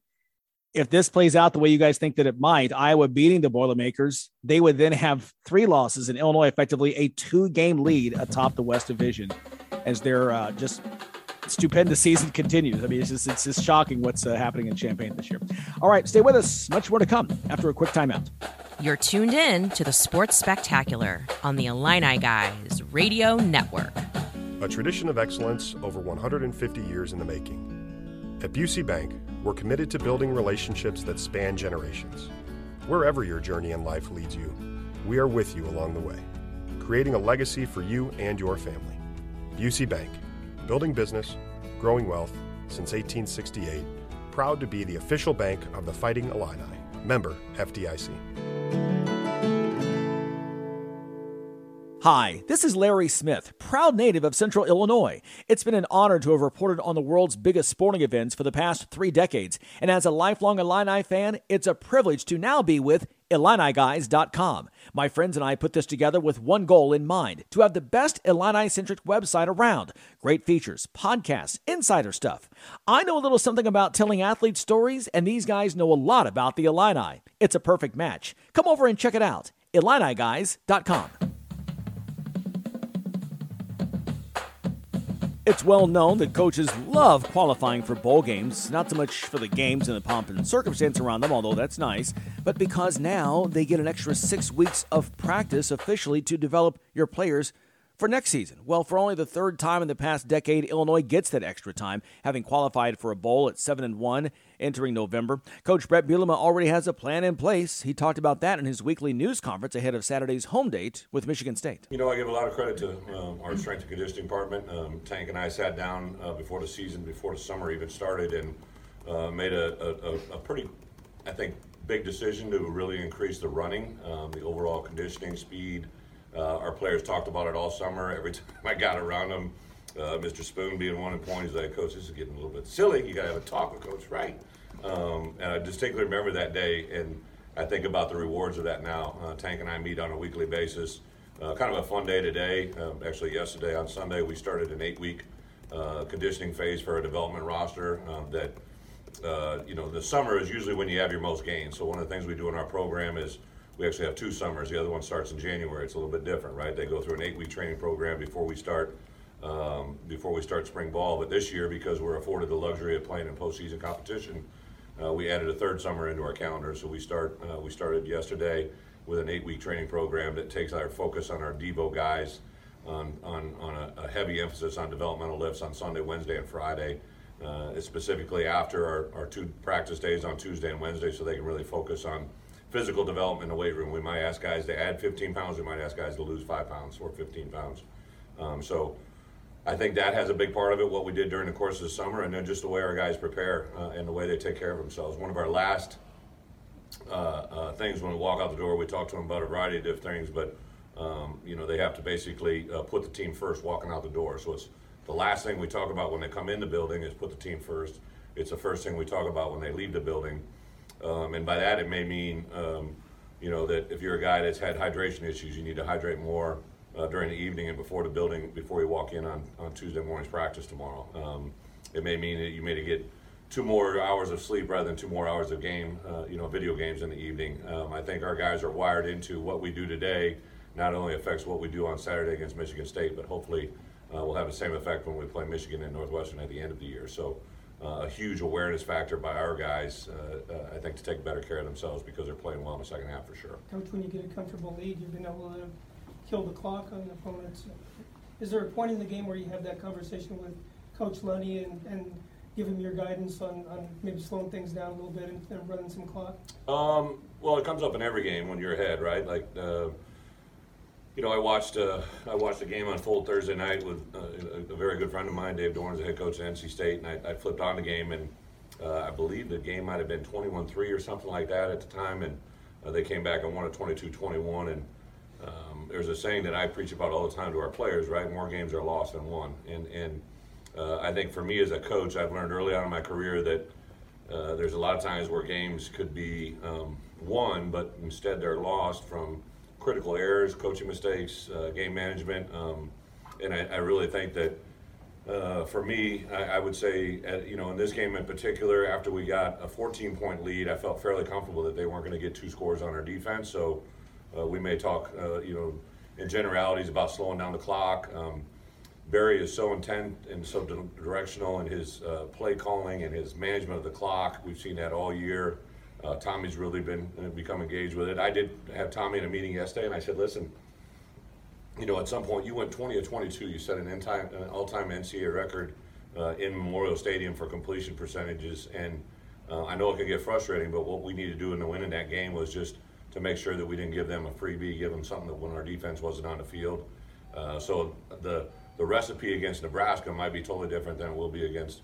a future opponent or what has been in the past. Um, there probably are some similarities between uh, the way this game ended and kind of the Minnesota game. I felt at the Minnesota game, once we were up a couple scores, I really didn't feel that, that our defense was going to uh, um, allow them to do that, and we, we, we manipulated our offense that way. So uh, every game's a little bit different. We, are you know, statistically where we are offensively. one stat jumped out to me. Brett shared with me that uh, a year ago we were like 124th in completion percentage in the country. Um, this week we're number one in the country. I mean, that's that's that's 124 spots, right? Like that doesn't just happen by chance. That's deliberate. And with that, that was head coach Bret Bielema. Let's bring in IlliniGuys.com football writer and analyst Matt Stevens. Matt, let's talk about uh, the CFP college football playoff. Um, just it's just a you know shows you just how um, poorly this program has performed in the past uh, several years. First time ever that Illinois has appeared in the CFP rankings. Yeah, I, I thought you know, I actually thought Illinois was going to get ranked lower than they were simply because of the loss that they have on their resume and the lack of quality wins. But it turns out, you know, they have they're analytically they're they're actually really really high, highly ranked and you know over the course of the next month guys you're going to see in these weekly shows that are now going to mean nothing for illinois. I would pass this one. Um, you're going to you're going to hear a stat that's called game control. And the fact that Illinois has only given up 17 second half points and seven fourth quarter points this year means they've been up in a whole bunch of games during this six game winning streak. And game control is, is, is, I think they're 12th in the country right now in that, and higher than Clemson, higher than Oregon, higher than, uh, higher, I think, than uh, LSU. So there are a lot of teams that are actually ranked higher than them right now. But once they still, you know, once they suffer a loss, if Illinois can continue to keep this rolling, they're going to continue to um, you know go up and up in those rankings and, and they, they could find a way into a new year six six bowl based off of how they're ranked in the cfp if they keep this rolling past you know michigan state and purdue and maybe even michigan why why stop there matt they might as well oh. just keep going yeah. win the big ten championship and be in the college football playoff why sell short? Just go, hey, go bigger, hey, go Andy, home. Sta- Andy Staples in the Athletic has Illinois as one of the three possible Big Ten teams that could make the playoffs still. So we're in the first week of November, and Illinois could still win a national championship in football. So we're doing we're doing just fine, Brad. I'm I'm not I'm not trying to like you know have have not have big dreams here, bud. Yeah, I, am I that that's crazy though how far we've come to where we're like in November and we're literally talking about Illinois in the Big Ten championship and in the college football playoff or New Year's Day bowls, whatever you want to say. It's really astonishing what they've done in year two of Bret Bielema. Yeah, trust me, Brad. It's it's it's nice in Florida on New Year's Day. I, I can experience. I've experienced it before, and I'd like to. I like to again. And thank to God for Bret Bielema and this Illini football team for making that possible for me. Well, and and the interesting thing is, of course, you know, here they're going into a game against a team that was ranked 15th in the country at the the initial poll, and now all of a sudden Michigan State has their back against the wall. Are they going to be motivated, Matt, to try to knock off this Illinois team? I think there's a lot of stuff going on beyond football right now that Michigan State has to deal with, and mm-hmm. I'm not exactly sure, you know, what kind of team and what kind of uh, mentality and what kind of uh, you know, mindset they're going to be bringing to Champaign. So I think that's a really big task for Mel Tucker's group. And, you know, quoting Ferris Bueller, life, life, life comes at you fast. And, it, you know, if you don't stick around and, and look around, you might miss it. Well, it's coming out fast for Michigan State now because they got a guy who's got a $90 million guaranteed contract and he's on a four game losing streak. And it's not looking great in, in Spartyville right now kind of scary that Michigan State having the kind of season that Illinois football usually has, win their first two games and then lose five of the next six or whatever. So um, that's what we've been used to, unfortunately, on the plains, and yet here it is. Uh, Illinois right right high seven and one. I got to ask you one hypothetical question, and I'm really quick. I'm, sure. I'm getting out of time here. Um, if to me, if Illinois runs the table, they've got to be one of the teams strongly considered, if not in the college football playoff, because really only them, Tennessee, and maybe Ohio State would have multiple wins over top five teams. Yeah, let's. I mean, honest to God, let's not do the whole like. I, know, I mean, the I only the only rankings that matter are the Sunday after the championship games, fellas. Here's the problem with Illinois' resume. It's going to be the problem the whole year. I have not seen a team get into the top four with a loss like Illinois has against Indiana. Indiana is going to go three and nine, fellas, and that's going to continue to be the anchor that drags them down they're going to have to get some superior wins. And the only chances they're going to probably have to get that are at Michigan in the regular season and then Ohio State in the Big Ten title game. So, can that offset what's going to be a really, really ugly loss in the second week of the season in Bloomington, Indiana? Fair point. We will leave it there. Matt Stevens of IlliniGuys.com. Thanks so much. We will talk with Matt again uh, next week, as we always do. By the way, be sure to go on IlliniGuys.com and check all of his pregame and postgame reporting and analysis there. It is a big, big part of the site. And by the way, if you're not, uh, seven day free trial is right there. Come in, try it out, test drive us, and uh, we think you like what you see. Speaking of the Michigan State Spartans, uh, we'll look at all of their problems and issues and how they can try to right the ship Saturday at Memorial Stadium. That's next on the Sports Spectacular. Are you tired of your website making your business look bad? Is your current web developer dropping the ball? Let's face it, if your website isn't making you money, it's broken. Let Neon Rain create a website that turns your visitors into customers. Neon Rain has worked with hundreds of businesses across North America, building custom websites and applications with modern designs that are easy to update and work well on mobile devices. They can do it for you too. What sets Neon Rain apart? They actually deliver on their promises. Call today for a free consultation 303 957 3092. That's Neon Rain at 303 957 3092. Or visit them at neonrain.com. It's ridiculous over here in Illinois. It really is. How much worse does it have to get? It's a double whammy for motorists, the highest gas prices that we have seen at the pump in over seven years. How much longer will you play the fool? Only thing Illinois is doing is delaying a gas tax increase and calling that a tax cut. How much more of Pritzker can you afford? The taxes can be changed at any moment. How much worse does it have to get before you make a change? Paid for by people who play by the rules pack. When life gets hectic, you need healthcare that's easy. You need OSF On Call Urgent Care. With OSF On Call Urgent Care, we make it easy to get affordable, quick, convenient care for minor illnesses and injuries when and where you need it. Walk in for care 8 a.m. to 8 p.m. every day, even on holidays. 24 7, 365 virtual care options means we're always on, just like you. Visit osfoncall.org slash urgent care to find a clinic near you or to start a virtual visit. This is Jack Trudeau, the all-time leading passer for the Illinois Fighting Illini, here on the Illini Guys Sports Spectacular.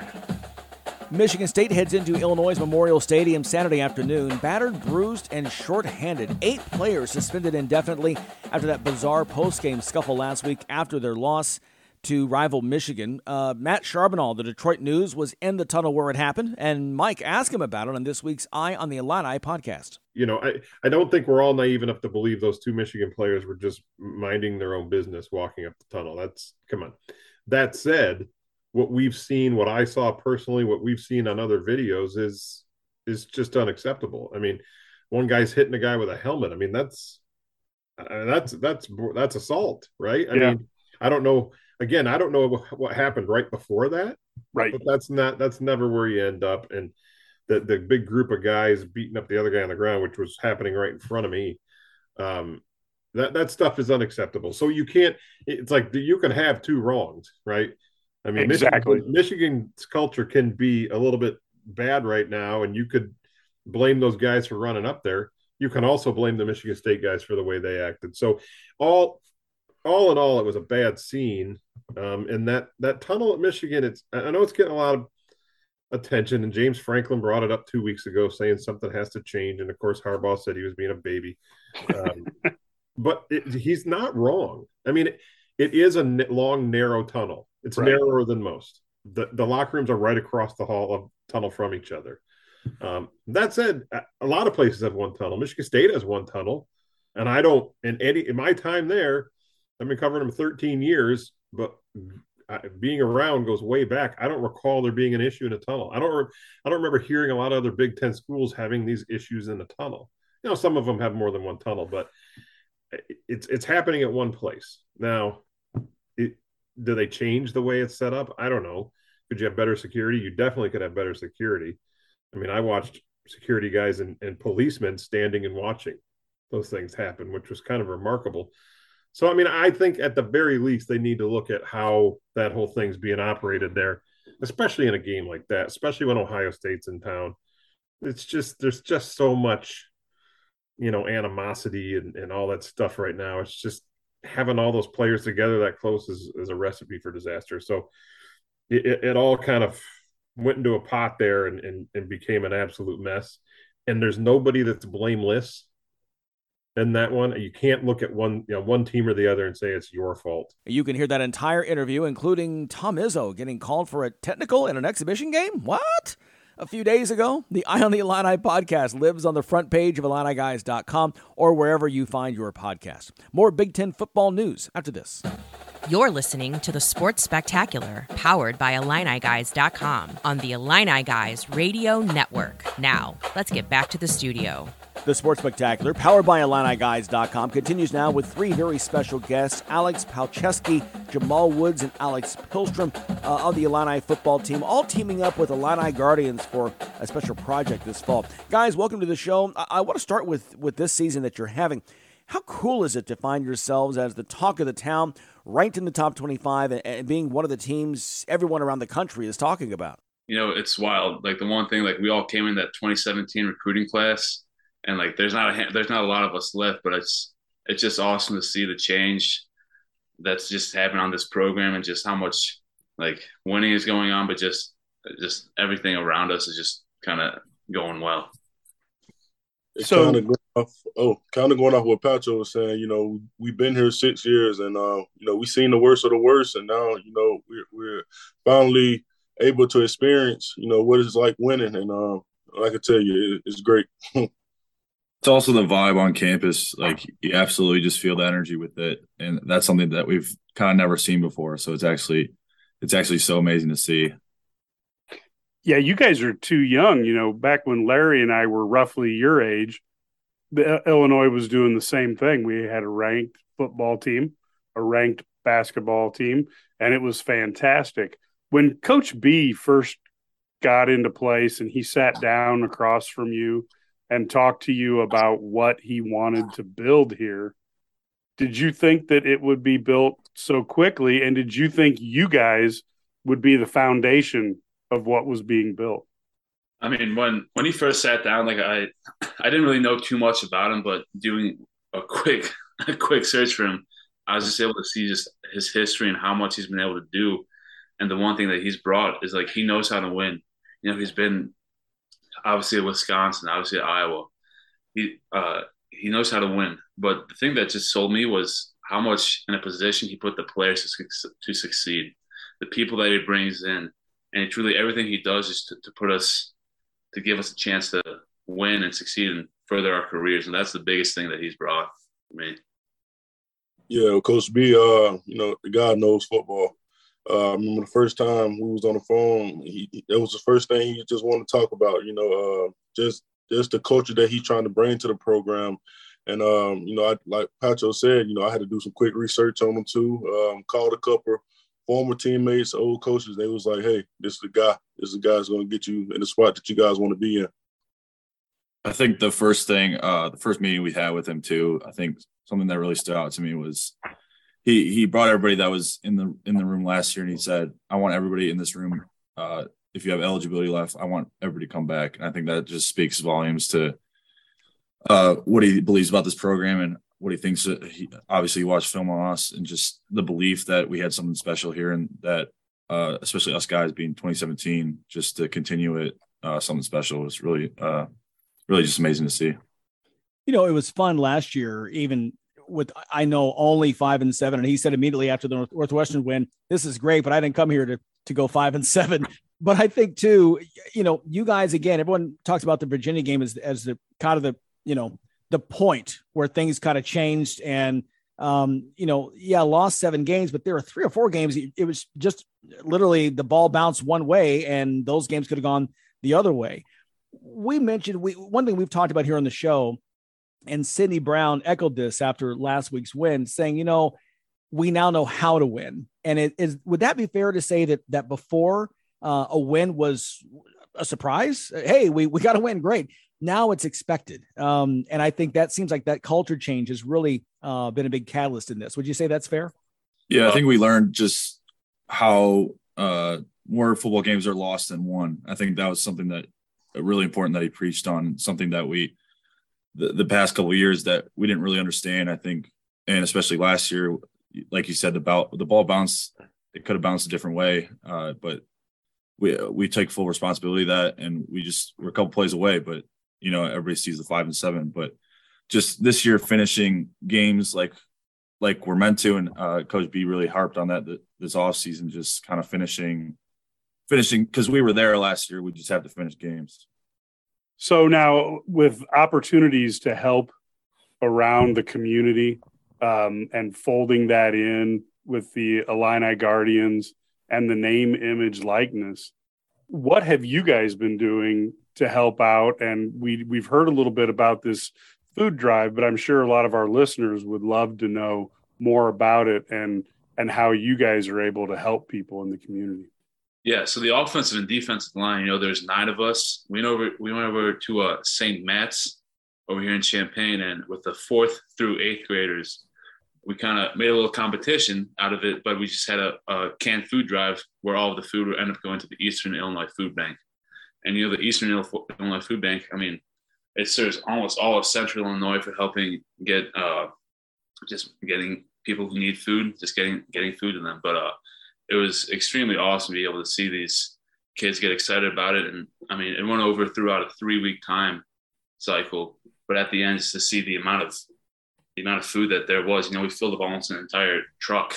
um, but I mean, it, it, was awesome to see just all these kids be excited about it. And then afterwards, we were all we were able to have them all over to Memorial Stadium to watch a practice and get to meet me and talk to them for a little bit afterwards. But it was just a it was a great event like Pacho was saying, you know, like the event, it was it was spectacular. I never been a part of something like that, and just to see the excitement on the, on the kids' faces, you know, um, they was they was very excited to do that, what they was doing. They knew the reasoning behind it, and just for us to come to them as role models for somebody that they look up to, and just to help out with families that need food, and you know, it was just a great moment for all of us. I think something that made it special too is we had a day in the summer where each position group did a community service project. And fortunately, the offensive line got to go to the actual warehouse for the food bank, and we got to pack food and just to see how much how much food the food drive will make a difference in there was really special to see. So we know that at this time of year, the holidays, um, everybody, you know, th- this is when these guys need the most help and stuff. So we really appreciate you guys going ahead and and kind of making um, some awareness on this. Um, did you ha- did you have the opportunity um, when you were working to talk to any of the people at the at the food drive and any of the individuals and and get any you know any type of insight into just how much people were in need and and what you guys were doing, how much it really helped? Yeah, so that that was a whole thing that was, was awesome. Before we started this, uh, a couple, two representatives from the Eastern Illinois Food Bank were able to come to uh, come to our facility and just kind of give us a presentation. And uh, the one thing that like I kind of took out of it, and like I think a lot of these kids were able to get out of it is it's like people who like need food. It's not like they're like some like aliens. Like they they're our neighbors, they're next door neighbors. There there's people, there's kids who are in the classroom, you know, and you never know who is who needs food and who, who's who's struggling to get it. But I mean, just being able to help help out those around us was the biggest thing that I think these kids were able to learn, and just for us to all help a good cause. With um, Amanda, she said it was like maybe the largest largest donation that she ever seen. You know, um, coming through the Eastern Illinois Food Bank, and uh, you know that was just spectacular to hear. Like you know, there's thousands of families that's in the surrounding community that's in well need of the food, and just for the kids to, you know, to be able to raise those, raise the money and get the cans in for those families, you know, it was just a blessing.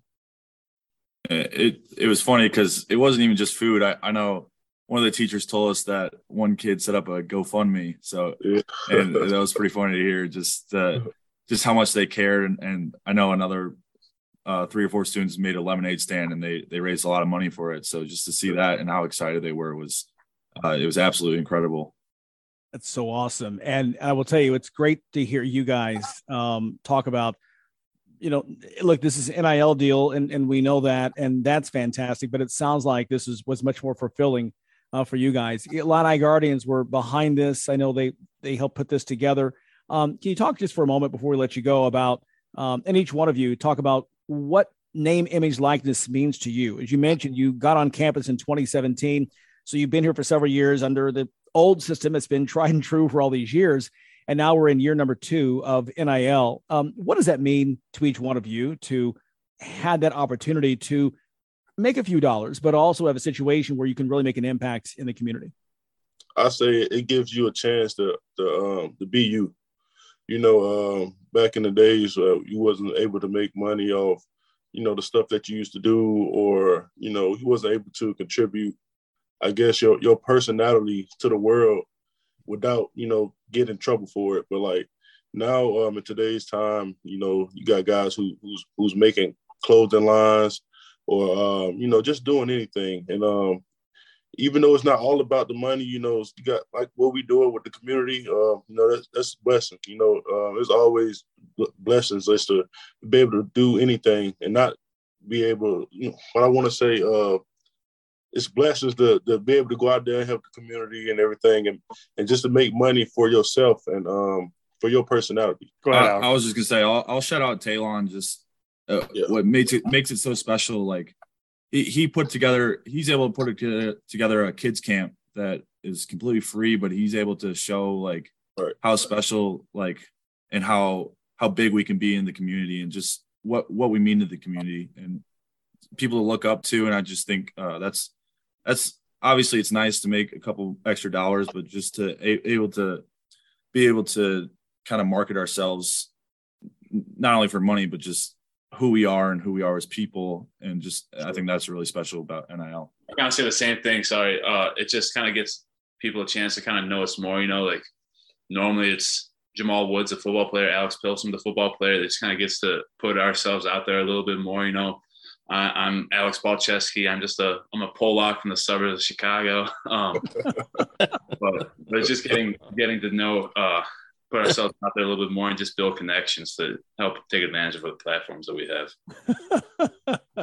uh, Al always with the laugh, man. He's a he's a veteran, and uh, these guys, all three of you guys, are such a, a, big part, not just of the team and and the campus, but again, spreading out and and, and integrating even more in the fabric of the community. And again, this was uh, uh, put together by Illini Guardians. So many of you wonder what Illini Guardians are all about. This is what they're doing, and it's things like this. That's a reason why they're one of the leading NIL uh, collectives around the country. If you want to get involved, certainly you can do that. Go to IlliniGuardians.com. And uh, by the way, we should say if you uh, give a few extra dollars, you get a free membership to IlliniGuys.com. And uh, you get all the good stuff from guys like Mike and Brad, who do so much uh, great work for us. All right, Alex Palczewski, Jamal Woods, Alex Pihlstrom, great to have you guys on the show. Uh, rooting for you this weekend against the Spartans and all the way down. Uh, let's uh, let's let's let's just you know let's just go on and win out and uh, and get a win in Indy and and go on to the CFP. What do you think? Let's get it. We, Absolutely. We, one week at a time, baby. Let's get it. Fellas, uh, thanks again. And uh, good to have Alex, Alex, and Jamal here. And again, um, the Eastern Illinois Food Bank um, benefiting from their good work and uh, appreciate all the kids over at St. Matt's uh, helping as well. Stay with us. This is the Illini Guys Sports Spectacular on the Illini Guys Radio Network.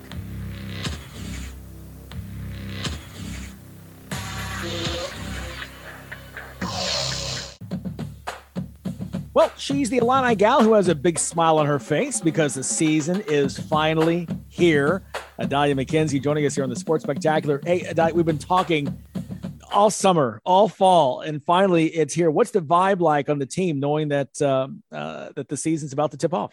Yeah, everyone's excited. Like we've been talking about it and working so hard, so just ready to just go out there and play hard even though it's an exhibition, it's a chance to play against somebody else. I know you guys had the secret scrimmage against Notre Dame as well, but um, is it kind of cool to be get to be in the in the State Farm Center playing against an opponent, even if it's not official?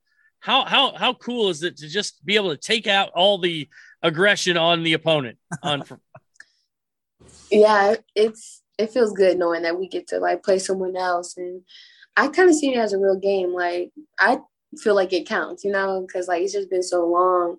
It's like it's the real deal. So it's really exciting to just know about to go out and play a State Farm again. Yeah, and when you go out there, um, what kind of goals are you going to have for yourself? Because this really, even though it doesn't count, it's the start of the season. This sets the tone.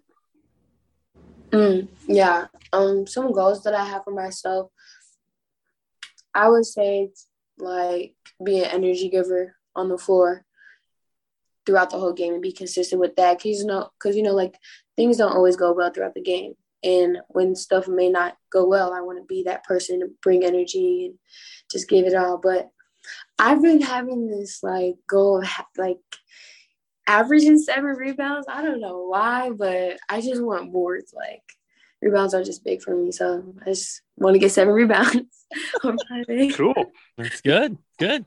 Did you did you warn Kendall Bostic to be to get out of your way to be to beware? You're bringing the elbows. I didn't, but I have to let her know. Kendall, if you uh, our listeners don't remember, uh, the top rebounder, I believe, in the entire Big Ten last year. I know mm-hmm. she led the Illini, and I think she led the conference as well. Uh, what's Coach Green and the staff been like now that you're getting closer? Can you sense that they're uh, getting excited, maybe a little more uh, intense, a little more focused as you get closer to tip off? Yeah, I'll say the focus is pretty much the same. The intensity has like gotten ranked up a bit, and they're excited as well.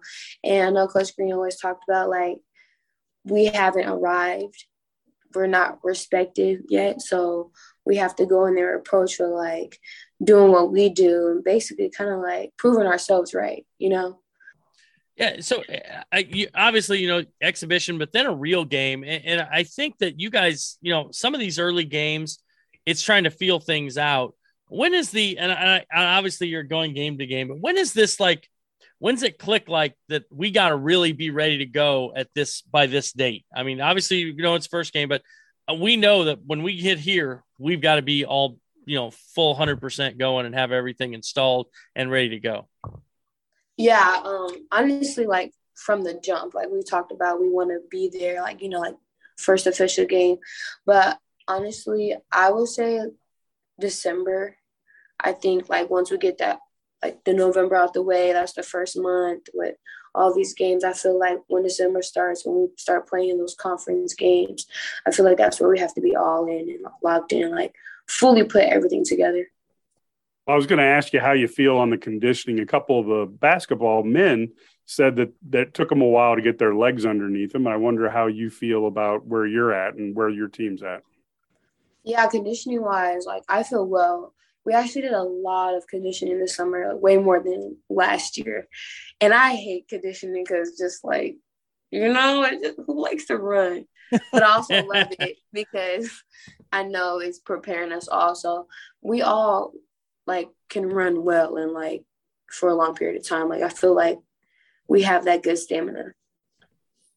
It'll pay off for you. Uh, Mike's been running for pizza for 40 years. So, uh, so yeah, he can tell I believe in the theory of immobility. All right. We will leave it there. Adalia, uh, hey, good luck on Friday and again next week. And we'll talk to you, uh, talk to you very soon. Thank you. Adalia McKenzie, she's the Illini gal here on the Sports Spectacular exhibition Friday night versus Quincy, followed by the regular season opener versus Long Island next Wednesday night on November 9th, both at State Farm Center, rooting for uh, her and all the Illini, Coach Green, the entire staff. Uh, it's an exciting beginning for the women's basketball program at Illinois. Keep it here. More top stories next on the Sports Spectacular, powered by IlliniGuys.com. At Busey Wealth Management, we're proud to partner with individuals, families, and foundations, ensuring possibilities become achievements.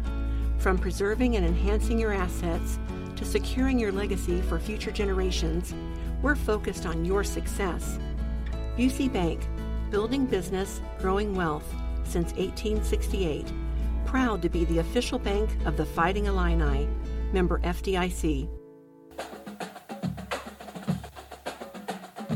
This is Geoff Alexander, assistant basketball coach for the Fighting Illini. You're listening to the Illini Guys Sports Spectacular.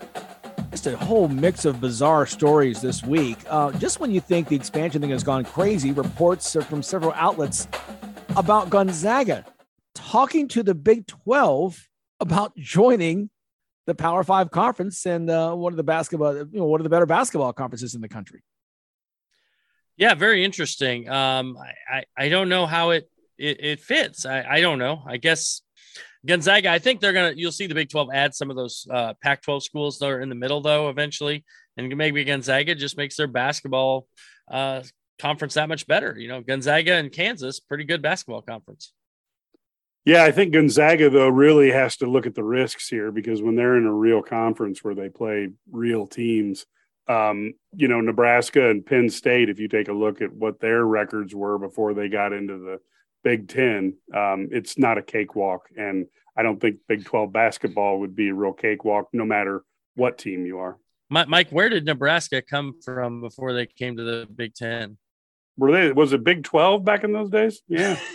but they didn't they could but they couldn't play basketball right they were bad at that conference yeah they were bad at that anyway you know wow wow uh, well, staying with the the Big Twelve, uh, how about? And by the way, you're right. Uh, Gonzaga. It's one thing to play a few games uh, early season, but to play this caliber, yep. the entire season, um, it's not the West Coast Conference. With all due respect, to everyone uh, involved. But um, okay, staying with the Big Twelve, the defending champion Kansas Jayhawks with the self-imposed suspension of self. Uh, four games, and guys, seems to be just the tip of the iceberg um, with that uh, IARP probe still going. There could be much more to come with this, um, but Self going to sit out the first four games. I think they're running the investigation, hoping that everyone's dead before they actually dole out any punishments at the pace they're going. I mean, you know, it's insane how slowly this is moving. But I, Kansas is trying to be proactive. They're going to suspend Self and Kurtis Townsend for four games. It doesn't matter. They're going to play four preseason games before they go to the Battle of Atlantis or whatever it is and you know it it is and it's not going to have any impact but it looks like they're doing what they're they're showing that they really care about following the rules at Kansas reality is it's just a slap on the wrist and they're going to act like they know and the real punishment will come at the end of the year yeah th- this investigation has been going on since Kansas was a territory so i'm not thinking i'm not thinking that it's ever going to end. I think if you go watch early episodes of Star Trek, Captain Kirk talks about what's going to happen with Bill Self and the Kansas basketball program. John Brown's there right now. John Brown's still there. So, oh, oh. goodness gracious. Oh. Gale Sayers was playing football back when uh, when this thing began. Yeah, it's, yeah. it's it's been forever. I mean, I, I think some of the players involved back then are fathers now. I mean, I'm, uh, grandfathers. Yeah, great grandfathers. Yeah, we'll watch them uh, in Lawrence, uh, whatever that. Yeah, but you're right; it's gonna be a while longer. Uh, another kind of a crazy story. Uh, Bill Walton, of course, the UCLA legend, um, woke up and realized that uh, UCLA is now in the Big Ten, and he doesn't like it. Bill usually a little slow on the uptake there. He's like, you know, he's killed a lot of brain cells over the years, right? So you know, it's just kind of he's just kind of chilling out there and is uh, in, out in the West Coast. And he's like, dude, we're like joining the Big Ten. so uh, no, I, I, I don't know. Maybe it's just because he's working for ESPN, so he didn't know because they don't have any TV rights in the Big Ten. So there you go. Maybe he just didn't follow that. And maybe the Pac-12 has the the trademark on Conference of Champions, and he can't repeat that 73 times during a broadcast.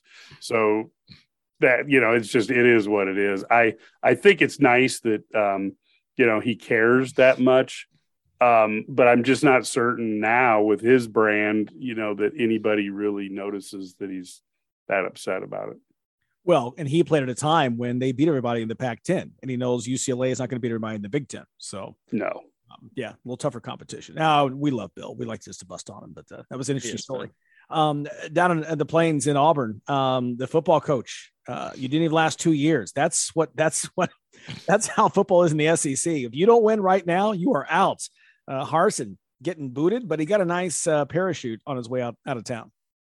Yeah, I mean, he's got. I, am just stunned that they get rid of these guys. It's almost like they they realize they made a mistake. I, I appreciate the fact that they realize that they didn't hire the right guy the first time, and then they go in and they're going to make a change. But I think it's just crazy to do it right in the middle of a season like this. I thought Nebraska finally firing Scott Frost was more of a was crazy. I think all this stuff it, it just happens too fast. Let the season play out, make your decision, and go from there. I, it, it's not going to make a huge difference in, in, in with everything going on because you're not going to hire anybody till the end of the year anyway. Yeah, Auburn didn't get Mr. Right, so now they're looking for Mr. Right now. Um, I just I think ultimately they need to make a decision and their athletic department with the way the boosters have such influence really works differently than just about anywhere in the country i'm not saying it doesn't work but you're going to have to have a coach that fits that and i don't think that's the easiest thing in the world because coaches like control and you don't have as much at auburn as you do at other schools remember six, seven weeks ago when Nebraska paid $15 million uh, on the buyout for Scott Frost? Auburn says, hold my beer. Uh, per terms of his deal, Harsin will get $15.5 million in buyout money, half of that due within 30 days. Merry Christmas to me. And the remaining half uh, comes up in four installments. Now, this is two years after they paid Gus Malzahn 21.7 million to get out of town. So in two years now, in less than you know two and a half years, uh, you're going to pay uh, two coaches more than 37 million dollars in buyout money. That's not in salary. That's in buyout money. That's how deep pockets are down at Auburn. They, they, they keep spending money. They might be able to buy Twitter. Who knows? Well, I'll, I'll tell you what. I'm going to put the offer on the table right now. If you don't want me to coach at Auburn, I will accept five million to not coach, and I'll save you a lot of money. There you go. There I'll take a hundred bucks. Just send me a check. I'm, not, I'm not proud. I ain't cheap, but I can be had. Uh, speaking of big money, uh, Tom Brady getting a divorce, and uh, boy, the memes are just uh, merciless. Uh, for the best one I saw was uh, said that Gisele, his uh, supermodel wife, now ex-wife, uh, actually got half of the Bucks' offense in the settlement. It's pretty clear that that happened.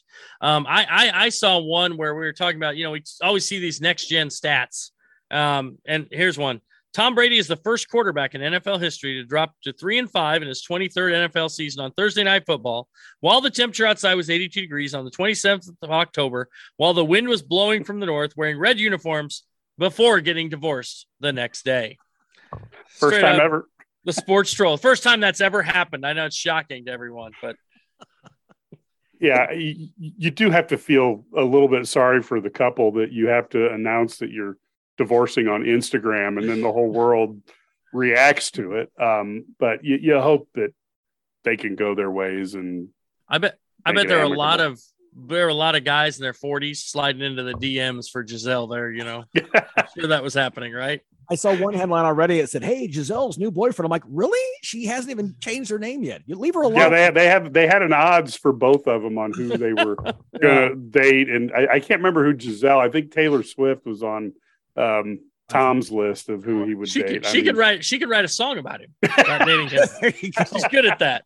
and and like Gisele, she's worth more money than Tom. So Yes, there you go. he would fit right in. Absolutely. So you know, I think, uh, but Brad, on, on your on that record-setting night, I think that George Plimpton did that, except it wasn't on Thursday night. They didn't play Thursday night games back then. Yep, that was the only difference. That could have Yep. been. yeah, well, we've done it again. Two hours goes by just like that. Thanks to all of our guests uh, who came out. Enjoy the games, and we will see you same place right here next week. Take care. ILL. I and I. This I has been I. a presentation of LMBC Sports, LLC, and JM Talent Productions. We'll be back next week on the Illini Guys Radio Network on these same stations across Illinois.